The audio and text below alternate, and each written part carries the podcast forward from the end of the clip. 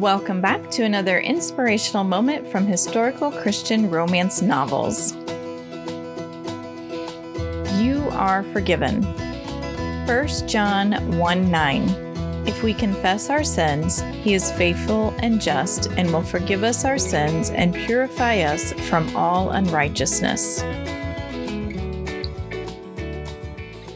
Julie Lessman packs her novel A Passion Denied with words of wisdom and inspirational truth.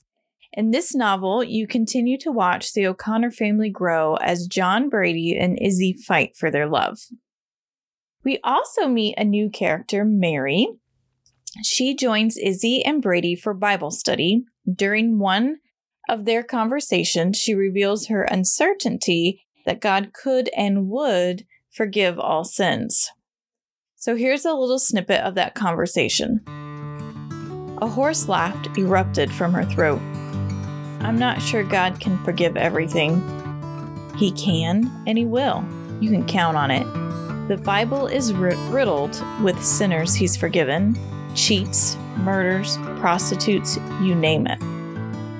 And that is a conversation between Mary and John Brady, and it happens on page 142. And I just love this reminder because the devil works hard to keep us trapped in our sin, shame, and regret. He places labels on us that drag us down under their weight and keeps us from living to our full potential. God, on the other hand, gives us labels that free us from our sinful prison. Forgiven, loved, chosen, and child of God are just a few.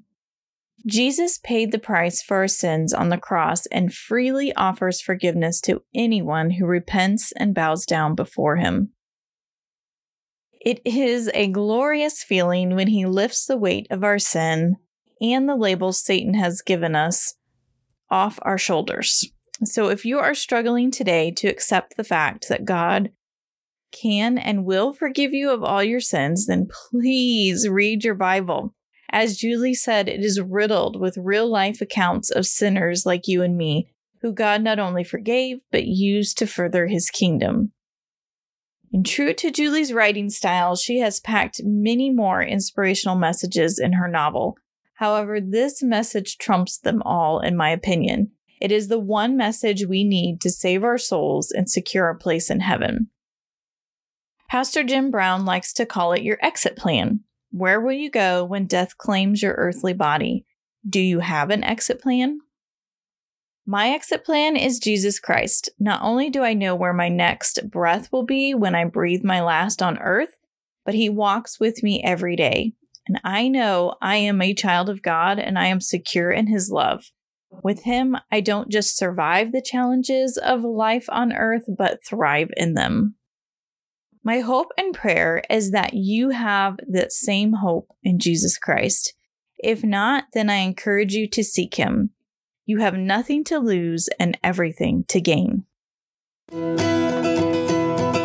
Thank you for tuning in to another inspirational moment from historical Christian romance novels. I hope you were inspired by God's love for you today, and if so, consider sharing this episode with others. 1 John 1 9 says, If we confess our sins, he is faithful and just and will forgive us our sins and purify us from all unrighteousness. If you are ready to take that step today, then I invite you to join me in this simple prayer. Dear Lord, I know I am a sinner, for man is not good apart from you. I thank you for bearing the punishment of my sins on the cross, and I ask today that you would forgive me, wash away my sin, and make me new in you. From this day on, Lord, walk with me until the day you call me home. Amen. If you took that step today, then I say welcome home, my friend. And if you accepted Jesus as your Savior, I'd love to know. Please leave a comment below this post or email me at literaryscape at literaryscape.com as I would love to pray for you as you begin this amazing journey with God. God bless and see you next time.